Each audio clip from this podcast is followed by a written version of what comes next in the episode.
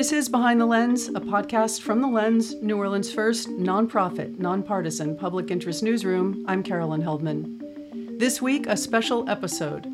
The Orleans Parish Criminal Court has been improperly disqualifying people with past felony convictions from serving on juries over the last year and a half, resulting in the disenfranchisement of hundreds of potential jurors. We'll discuss what the ramifications are and what's being done now to address the problem. That's coming up on Behind the Lens. Joining us this week, Will Snowden, director of the Vera Institute of Justice's New Orleans office and founder of the nonprofit The Juror Project. Hi, Will. Hello, thanks for having me. Thank you for being here. Norris Henderson, founder and executive director of Voice of the Experienced, or VOTE. Hi, Norris. Hi, how you doing? Good, um, thanks. Glad to be here also. Great, thanks. And Anisha Shetty, director of communications for VOTE. Hi, Anisha. Hi. And criminal justice reporter Nick Chrastil's here. Hey, Nick. Hey, Carolyn. All right, so before we get into the discussion, Will, for those who aren't familiar with your work, can you tell us about the Vera Institute of Justice and your own nonprofit, the Juror Project? Yes, the Vera Institute of Justice is a national nonprofit that focuses on uh, improving the realities of our criminal legal system. It was originally founded in 1961 in New York City with a focus on the problems of money bail. It has since expanded to do work in 40 states around the country. I have the privilege of being the Louisiana director for our office here that's based in New Orleans. And there's an office in Los Angeles, and the main office is in New York. Uh, Vera has been doing work in New Orleans since we were invited by then Council Member James Carter after Hurricane Katrina to help reduce the overall jail population. Um, I first came to New Orleans in 2013 to be a public defender, and while I was a public defender in New Orleans, I quickly realized the different systems and policies that were removing diversity from our juries. And so I started the Juror Project, which is a passion project of mine, which has two main goals. The first goal is to improve people's perspectives of jury duty, and second is to improve is to, is to increase the diversity of our jury panels we know that when we have more diversity, we have more fairness. And so that's a commitment that I have with the work I lead at the Juror Project. And you were just leading a class this morning on that very subject at Dillard? Yeah, I'm at um, Dillard University here in New Orleans, one of our HBCUs, speaking with a freshman pre law class specifically about jury service. Excellent. All right, Norris, tell us about Vote, Voice of the Experienced. What's that organization about? Uh, Voice Experience is uh, a nonprofit that uh, was started by myself and several guys while I was still inside. Uh, we was known as Angola Special Civics Project, and uh, fast forward a few years, some of us started getting released. I got released from prison, and one year to the date of my release, I actually incorporated VOTE, and uh, we exist primarily to uh, I guess, to fight for the human and civil rights of former incarcerated and incarcerated people around establishing, you know, things that we've been foreclosed from. Uh, one of the things I was sharing with, and I share this all the time with people about this particular issue is like being a part of something and belonging is two different things. You know, we're part of this community, but when we're excluded from certain things, we don't feel like we belong. And so one of our roles is to kind of like look at all these collateral challenges that we face and trying to remove these barriers that's in front of us. We're really curious about your experience when you were in Angola and how it was that you started to agitate, I guess, towards towards gaining the rights back. Tell me about that experience. Well, well during that time I was there, this was this prison was known as the bloodiest prison in America. Yep and there was a lot of man inhumanity to man going on there. And uh, at the same time, we was under a federal consent decree uh, because of conditions. And so a core group of us, I worked in the prison law library as a librarian, and a core group of us got together and we had to make a decision. We want to change our conditions or we want to change our circumstances? And so we opted for the latter. We started using the skill set that we had acquired, you know, the law, and started to draft legislation. And, uh, you know, in the late 80s, early 90s, we drafted some legislation that actually became law. Uh, uh, it, nowadays, they call it the geriatric bill, but it created parole eligibility. Well, everybody that was in prison, with the exception of lifers, and the vast majority of us was lifers. Mm. So the hard lesson for us was that being on, on cutting edge change, sometimes you don't benefit from change you bring about. And uh, just doing a research project, I stumbled upon the fact that once our Constitution had changed in 1974, that formerly incarcerated people had the right to vote. And so I became like the Pied Piper of telling everybody, hey, man, folks can vote, folks can vote. And folks just kept telling me, nah, they can't vote, they can't vote. Once you go to prison, you lose your voting rights forever. And that actually was not the case in Louisiana. And so I made a commitment to myself and those folks I left behind that one, I wouldn't forget where I came from and all the people I left behind. So I've been on this journey uh, ever since, trying to remove every barrier that pops up in front of us, be it employment, be it housing, be it access to education. And uh, so we've been kind of like, you know, checking the boxes as we go.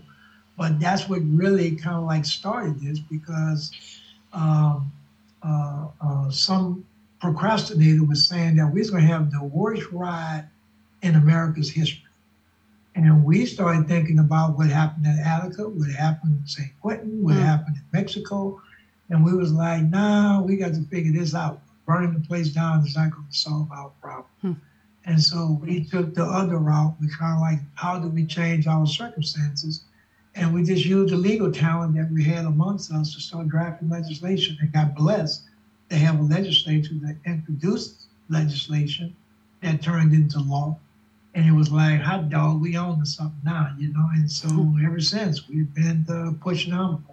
And so we're doing this all across the country. In Alabama, uh, Glasgow, we were able to do to get a better interpretation of what moral turpitude meant and that had prohibited a lot of folks from being on the road. So we've taken this legal knowledge that we've acquired by hook or crook and kind of like doing something meaningful with it in the sense of teaching people about what their rights are and what these constitutions and why these laws were actually instilled in the very beginning. And across the Deep South, it was Jim Crow policies that allowed these laws to exist. Okay, locally. So, Nick, we've talked about this uh, on the past couple of podcasts. Can you give a brief recap of what the situation was? Yeah, so Vote, Norris and Anisha's organization, in mid January, they wrote a letter to the criminal district court judges here in Orleans Parish, uh, explaining to them that they they become aware of juror summonses that listed qualifications that indicated that anyone with a felony conviction um, isn't able to serve on a jury. And that's not true anymore. Um, in 2021, uh, the state legislature passed a law saying that people who have been off probation or parole for more than uh, five years um, can serve on a jury, even if they even if they have a felony conviction. So, so once that was brought to, to their attention, um, you know, vote uh, suggested that that you know this needed to change, um, and that that the the court should halt jury trials and and and you know kind of reassess their process for for summoning jurors. Um, that didn't happen initially, but after some defense attorneys filed motions, um, kind of arguing that that these juries uh, weren't properly constituted, um, an appellate court kind of stepped in and ordered a hearing, and eventually the court decided that they needed to to halt jury trials altogether which they've done um, until March. Um, so that's kind of where we're at now, and there's still some kind of uh, legal maneuvering in, in, court right now to determine what's going to happen with with past cases and and kind of how, how we're going to move forward. Haven't heard this full story from from Norris or from anyone at Vote yet. How you guys became aware of this, um, you know, and how you came to write this letter in, in mid January. Well, initially, we, we were the ones who actually pushed the legislation. I mean, it was kind of like uh, a combination of a few years back when we got the franchise uh, extended to folks on probation and parole. This was like the cleanup. You know, we're going to really remove these barriers around uh, disenfranchisement and need to include jury service. And so then initially, uh, Representative Ted James filed the initial legislation uh, that didn't move us to where we wanted to be. And then this last uh, year and a half ago, uh, Representative Denise Marcelle out of Baton Rouge, just picked it up after Ted James left the legislature and uh, pushed envelope. And, uh, you know, the most striking thing about this conversation was that the DA's Association was on board. It was 100% behind it because, you know, the thing about disenfranchisement and uh, the, the restoring those rights is that the recidivism rate completely bottoms out. Folks who are more engaged civically seldom, if ever, commit another crime. Hmm.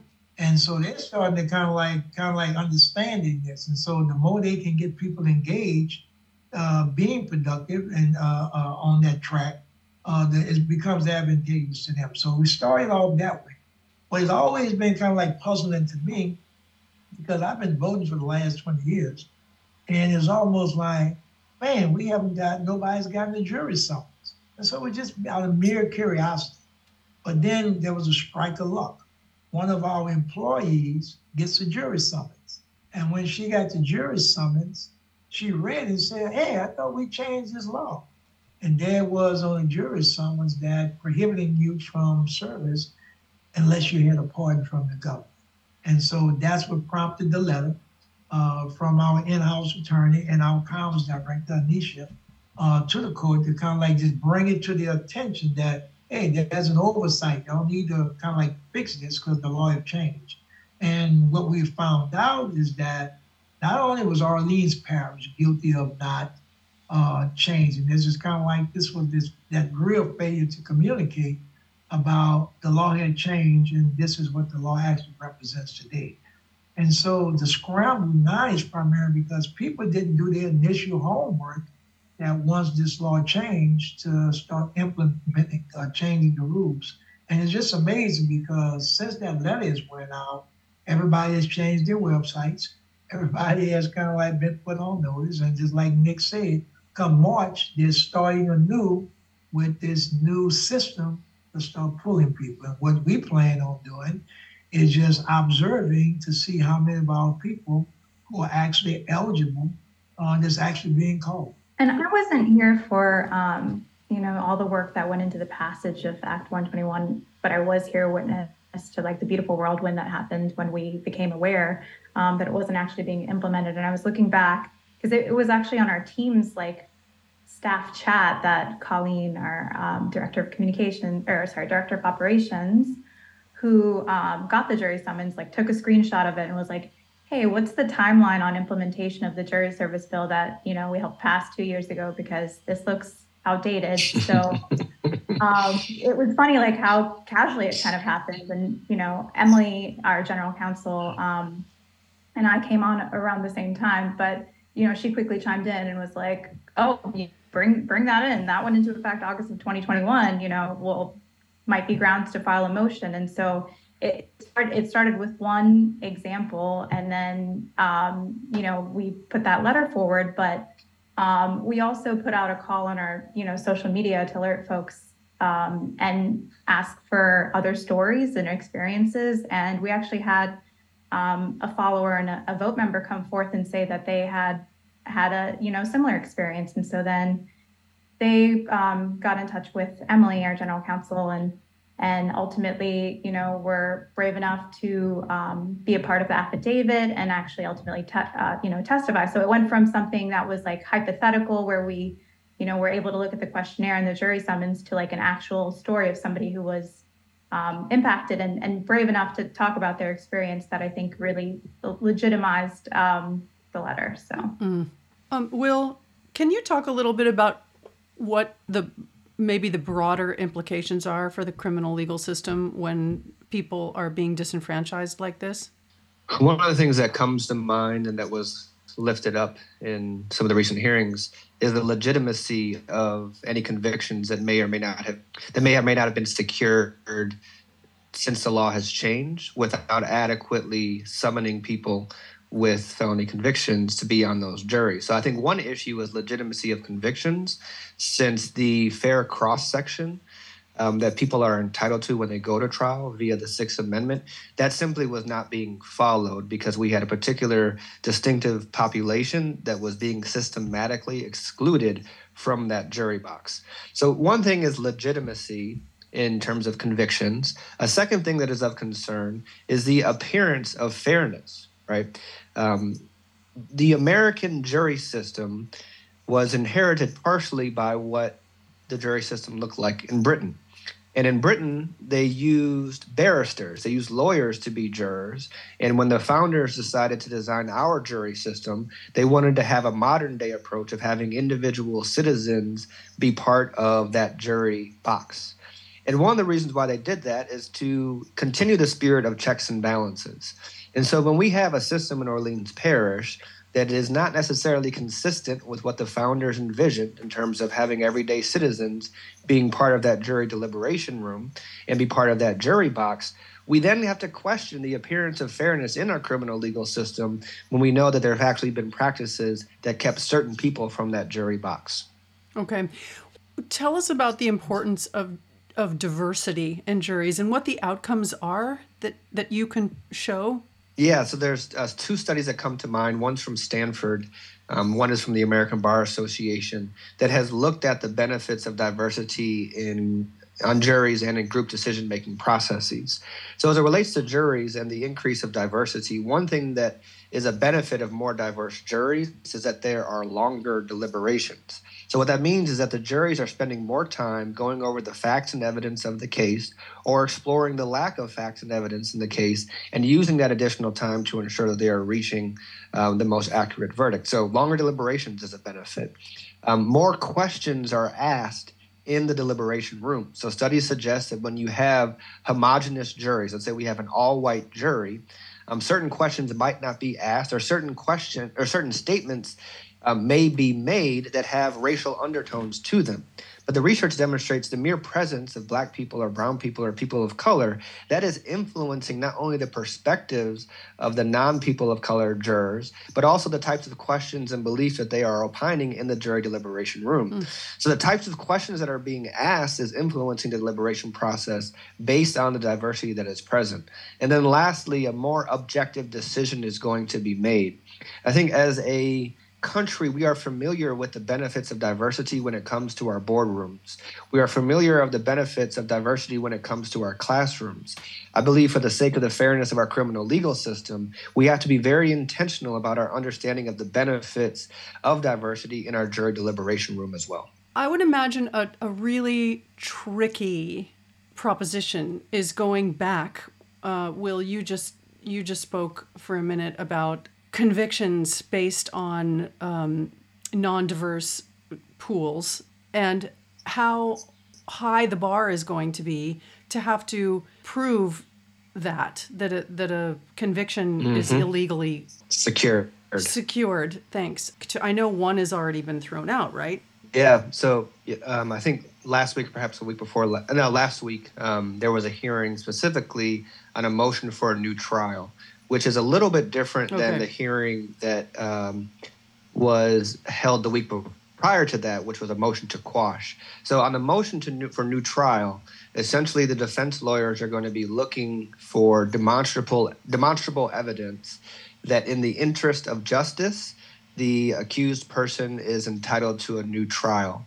And so, what one of the things that was attempted to be explored during last week's hearing was demonstrating that the person who was convicted of the crime did not have everybody on his jury that he was eligible to have. He did not have that fair cross section. He did not have that fully kind of within the spirit of the Sixth Amendment impartial jury because not everybody had access to that box, even though the people with felony convictions had the right to be and have access to that box. So, what defense attorneys are going to have to show is partially looking at the summonses that actually went out, and I believe um, the court has represented they send out around 4,000 summonses a month, and being able to kind of um, cross reference the names of the individuals who were in that 4,000, and if any of those people had felony convictions um, and did not make it to the actual courtroom, then that demonstrates that a cognizable or recognizable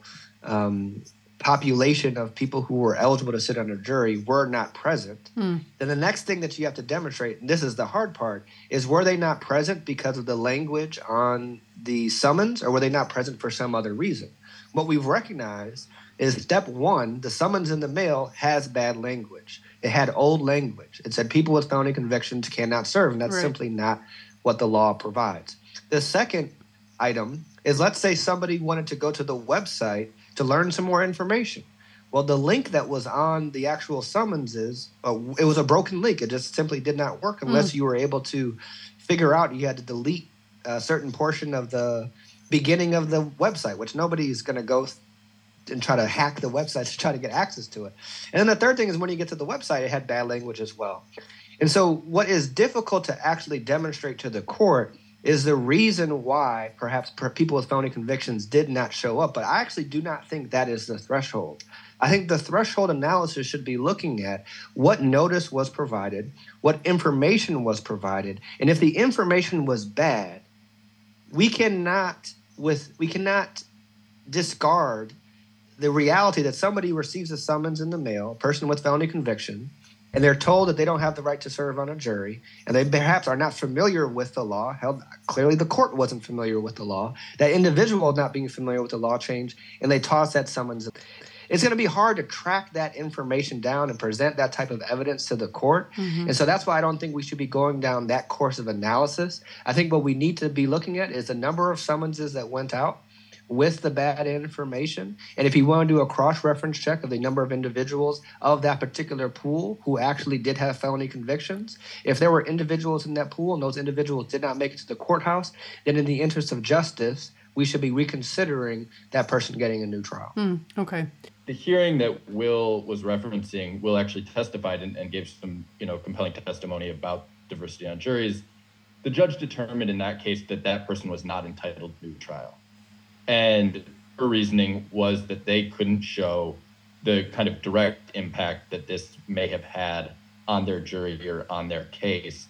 Um, and, you know, as Will said, the, de- the defense attorney in that case said, you know, I shouldn't have to show that. I don't have the resources to go, you know, talk to every one of these 4,000 people. But the fact is, there's this, you know, systemic issue with, with how we were, uh, you know, summoning jurors, and that should be evidence enough that that um, this wasn't a, a, fair jury and that this was you know uh, against the law. So you know I think we could find find out more evidence in, in particular cases. I think there's you know a chance that attorneys could be able to you know find jurors that uh, didn't show up and they can say I didn't show up because I thought I wasn't qualified, um, and maybe that will be enough to to have a uh, have a motion for a new trial granted but there's also the possibility that a judge comes to a different conclusion than the one did um, uh, earlier earlier this month and says, you know, this this was clearly a systemic issue, and and that that's enough. I think that that's right. And another thing that comes to mind is we no longer allow non-unanimous verdicts, and so the the weight that even one vote can have in our juries nowadays is very significant. You know, before 2018 there would be, you know, you, you could secure conviction by 10 votes, 10 to 2. But now that we require unanimous you know, verdicts, I think it's important to not necessarily underestimate the impact that one additional person could have on that on that actual jury. You're listening to Behind the Lens. I'm Carolyn Heldman. My guests this week are Will Snowden, director of the Vera Institute of Justice's New Orleans office and founder of the nonprofit The Juror Project, Norris Henderson, founder and executive director of Voice of the Experienced, or VOTE, Anisha Shetty, director of communications for VOTE, and criminal justice reporter Nick Chrastil. Hi, I'm Marta Jewson. If you've been a longtime reader of The Lens, you probably know we are a place to learn about important issues, especially those underrepresented by other media sources. It's hard work, and it takes a dedicated staff who care about this community. Please make a tax-deductible contribution today to support our work at our website, thelensnola.org slash donate. Thank you. What can be done to determine if any qualified potential jurors have been purged from the rolls permanently? How is that even possible? And if so, how do you go about remedying that? Who wants to take My that one? is, I'm happy to, uh, to tee it up and then have Norris back clean up if I miss some things. Um, My understanding is that the court receives information of, of individuals uh, for our summons list from voter registration and DMV records. And so if a name comes in and uh, the person has been flagged as a person with felony convictions, my understanding of the testimony that was offered is that a particular flag could be assigned to that person so that if that name came back up again, they would recognize that that person had already been flagged for having a felony conviction. So I think what needs to happen is all those previous flags need to be removed completely out of the system because it, what those flags did not take into consideration was the time of the conviction. Because if the conviction and uh, the supervision period, so let's say the five years have passed from being under supervision of the Department of Corrections, if those five years have passed, that person is now eligible to serve on jury. So what the process needs to be is start from scratch in terms of all the names that come from voter registration and DMV records. You can still screen them for felony convictions um, because people with felony convictions that are within the last five years, in terms of when they finished their their sentence, um, those people would not be eligible.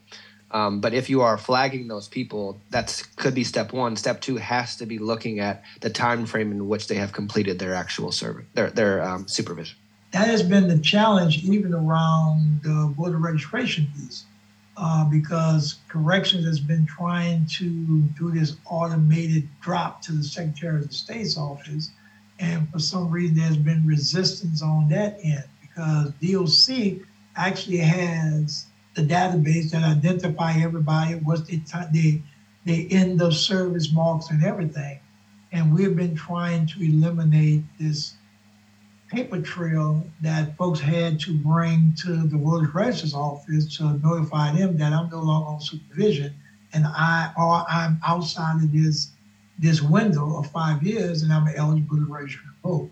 And so we've been haggling with uh, DOC about how do we fix that process. And through COVID, it kind of like took care of itself because nobody was coming out, nobody was able to go to PNP to get the document uh, to present. And so they did in house between DOC, Secretary of State, and the Registrar's Office, they figured it out. And so we're hoping that this same system that's in place by the two main characters, DOC and the Secretary of State's office, can figure this piece out because this is where all the names are coming from. Okay. Either way it go. And, uh, you know, the thing that clears it up because once you go get the driver's license, uh, DMV, you becomes in those pools automatically because you can register to vote at the DMV.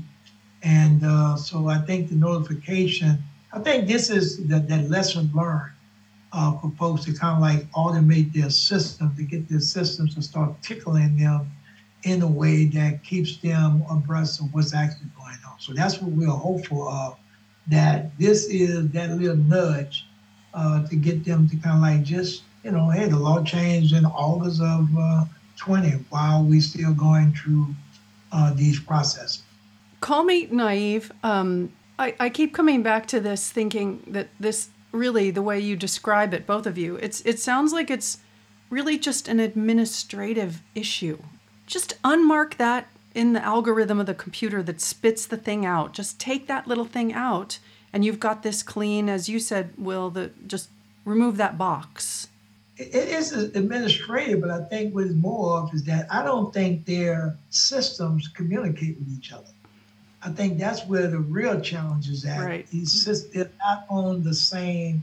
Everybody has a, a different firewall, giving certain people access or non-access, and I think that's where the breakdown comes in. As that Secretary of State is not trusting DOC to give them the clean, you know, uh, snapshot of what's going on the registrar's offices are the same thing. Like the, the clerk, from our understanding, what we learned through a hearing was that the clerk in Jefferson Parish, or was it, no, it was the civil district court clerk, had told the criminal district court people that, oh, we've already fixed our problem. And they still didn't do anything on the criminal court level. So that's kind of like, that's uh, administrative, but at the same time, it's almost like and nobody told us. Folks are used to people telling them what to do. Right. And in this case, it's almost like, no, the law changed. Y'all supposed to implement these things. And there was no follow through. We even tried to, I'm saying we, but I wasn't the person questioning nobody. But one of the things that came out one of the hearings was whether or not they had any CLEs on this. The law have changed. Did anybody notify y'all about the law being changed? And they were kind of like, duh, we haven't had any CLEs. And so it's like, hmm. it's more than just this administrative, you know, snafu. This is kind of like bigger than this. This is kind of like, uh, it's almost like the Peter principle. You know, people have been promoted up to these positions and that nobody has a clue about what's actually going on. And it's amazing because every year, uh, the local paper notify everybody of the change in the law. Hmm that these laws will be going into effect August 15th most times or December 31st. And for them to have missed something of this magnitude uh, says a lot about how attentive they is to their job.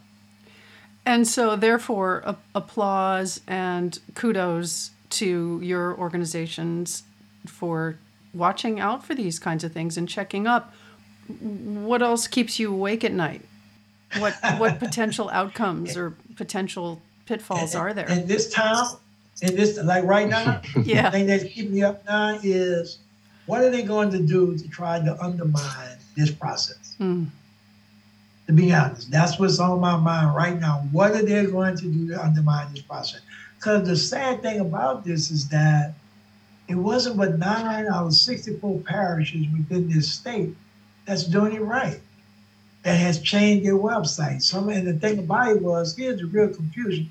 The clerk's office posted one thing, and the registrar's office is posting something else in the very same parish. So this has been a challenge uh, across the board uh, with this whole process. So my greatest fear right now, the thing that keeps me up at night, is whether or not we walk into this upcoming legislative session and somebody's want to tweak this piece of legislation. Do you do you believe that everyone who was convicted in the last year and a half in parishes and jurisdictions that you know weren't following this law are entitled to new trials? Well, the the, the, the, the law that applies to jury, petite jurors and grand jurors, that people were excluded from those things, that uh, they would actually be entitled because of constitutional violation. Ain't nothing start unless you start the process. The process starts with the jury.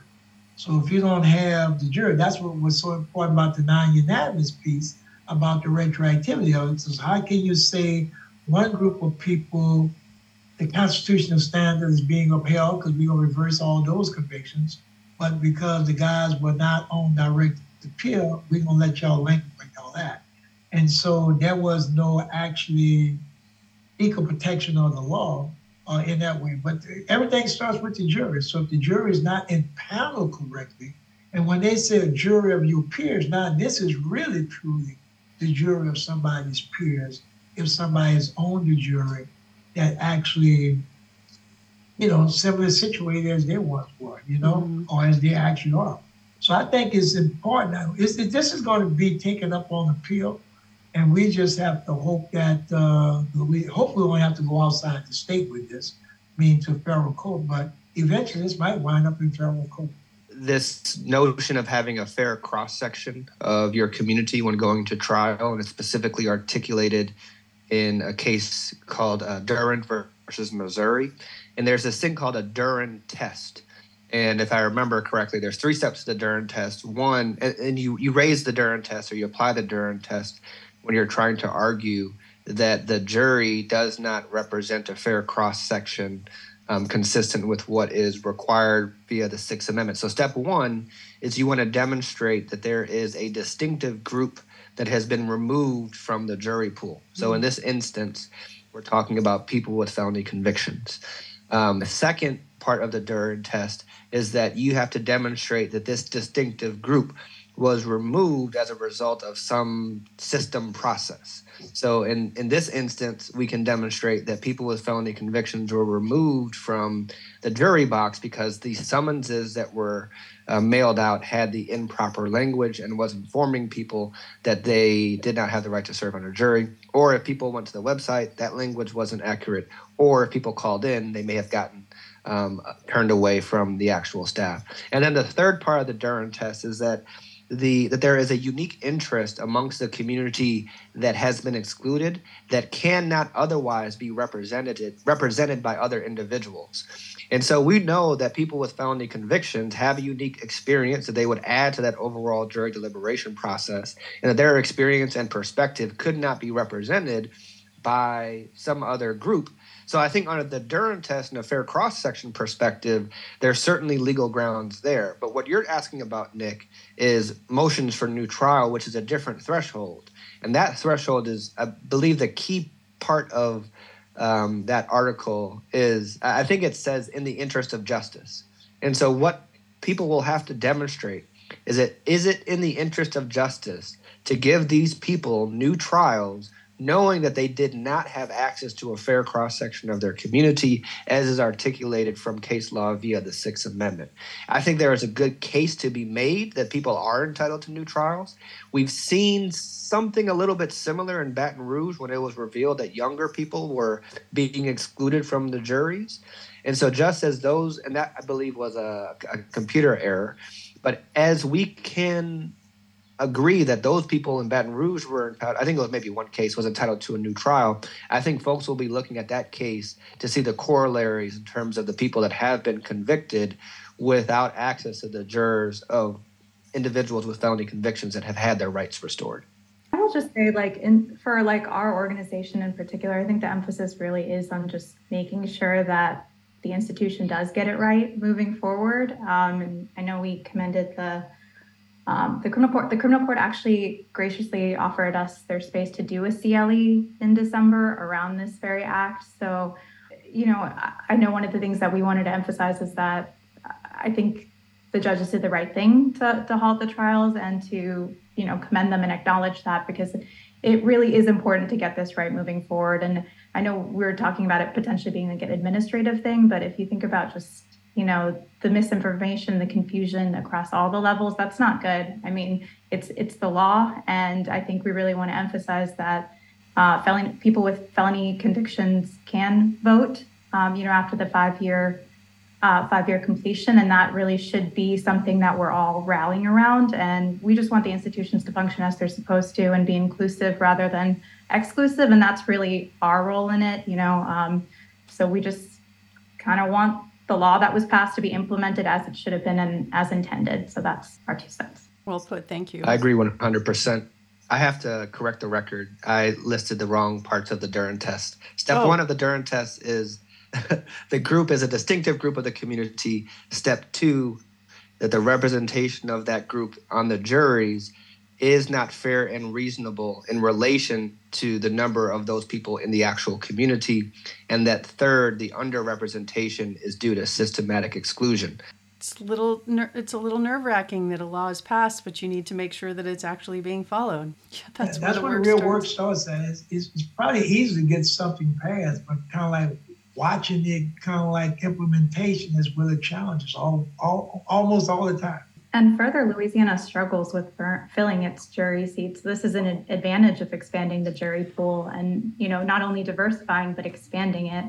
Um, so we shouldn't lose sight of that as well. You know, we're talking about close to a million Louisiana citizens who have, you know, been impacted by felony convictions and excluded. So this is a, you know, this is a good thing if we can get it right. Anisha Shetty, Norris Henderson, Will Snowden, Nick Chrastil. Thank you so much for your time, everybody. Thank, Thank you. you. Yeah. Thanks, Carolyn. Bye. This is Behind the Lens, a podcast from The Lens, New Orleans' first nonprofit, nonpartisan public interest newsroom.